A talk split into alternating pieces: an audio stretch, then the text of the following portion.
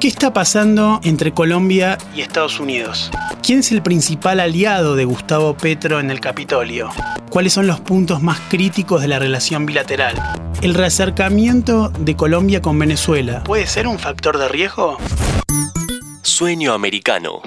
Hola, bienvenidos a un nuevo episodio de Interés General. Mi nombre es Milton Merlo y esto es Sueño Americano.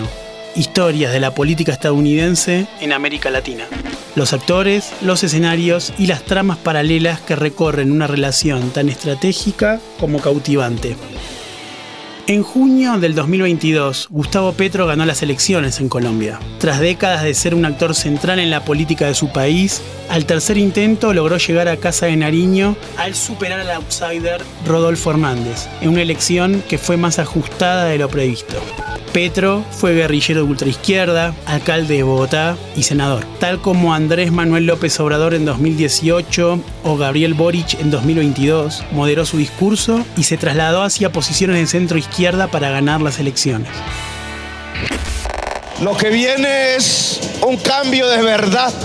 No vamos a traicionar ese electorado que lo que le ha gritado al país es que a partir de hoy Colombia cambia.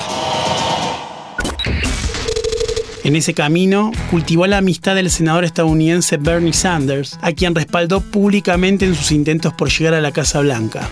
Un dato que décadas atrás habría sido accesorio o colorido, pero que hoy por hoy es determinante, porque Sanders es una de las personas más influyentes en el Capitolio, en Washington, D.C.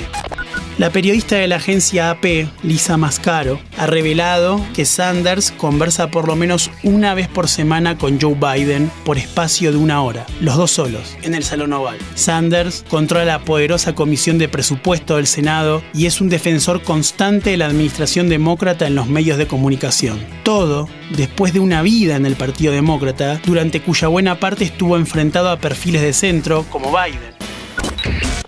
Ya retomamos con un tema clave, pero antes, ¿sabías que si necesitas la atención de casos urgentes en lo contencioso, administrativo y tributario de la Ciudad de Buenos Aires, fuera del horario judicial y en los días inhábiles, podés solicitar la intervención de un juez de turno? Llama al 0800-122 Juzbaires, Consejo de la Magistratura de la Ciudad Autónoma de Buenos Aires. El punto más complejo de la relación de Petro con Estados Unidos es el referido a la defensa y la seguridad. Petro quiere retomar los acuerdos de paz con grupos armados y guerrilleros que había impulsado el presidente Juan Manuel Santos, y también tiene en su agenda revisar la permanencia de Colombia como aliado extra-OTAN, una condición que obliga al país cafetero a un fuerte gasto en armamento. Es un asunto delicado porque en el Departamento de Estado, encabezado por Anthony Blinken, existe una percepción que choca con el discurso de Petro. Se trata del supuesto nexo entre grupos guerrilleros y el gobierno de Nicolás Maduro en Venezuela. A diferencia de tiempos pasados, para Estados Unidos ahora el elemento más desestabilizante no son los cárteles de la droga colombianos, sino el gobierno de Caracas, con el que Petro busca restablecer vínculos diplomáticos. Jake Sullivan, consejero de seguridad de la Casa Blanca, es quien suele alentar en el entorno de Biden la teoría de una profunda vinculación entre los militares bolivarianos, los cárteles de la droga y los grupos guerrilleros colombianos. Frente a estas nociones es que Sanders debería intervenir en favor de Petro. El nuevo presidente busca que Estados Unidos haga un cambio de concepto en los millones de dólares que envía anualmente a Colombia para combatir el narcotráfico.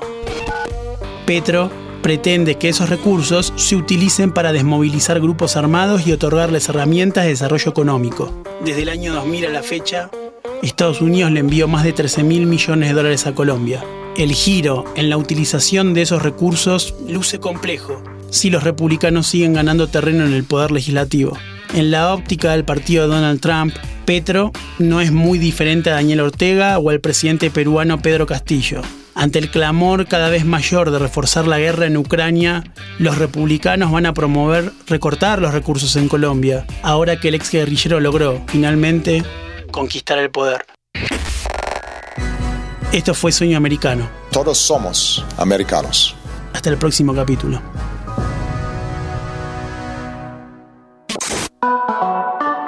¿Te gustaron esos 5 minutos? Seguinos en Spotify, activa la campanita y escucha contenido nuevo todos los días.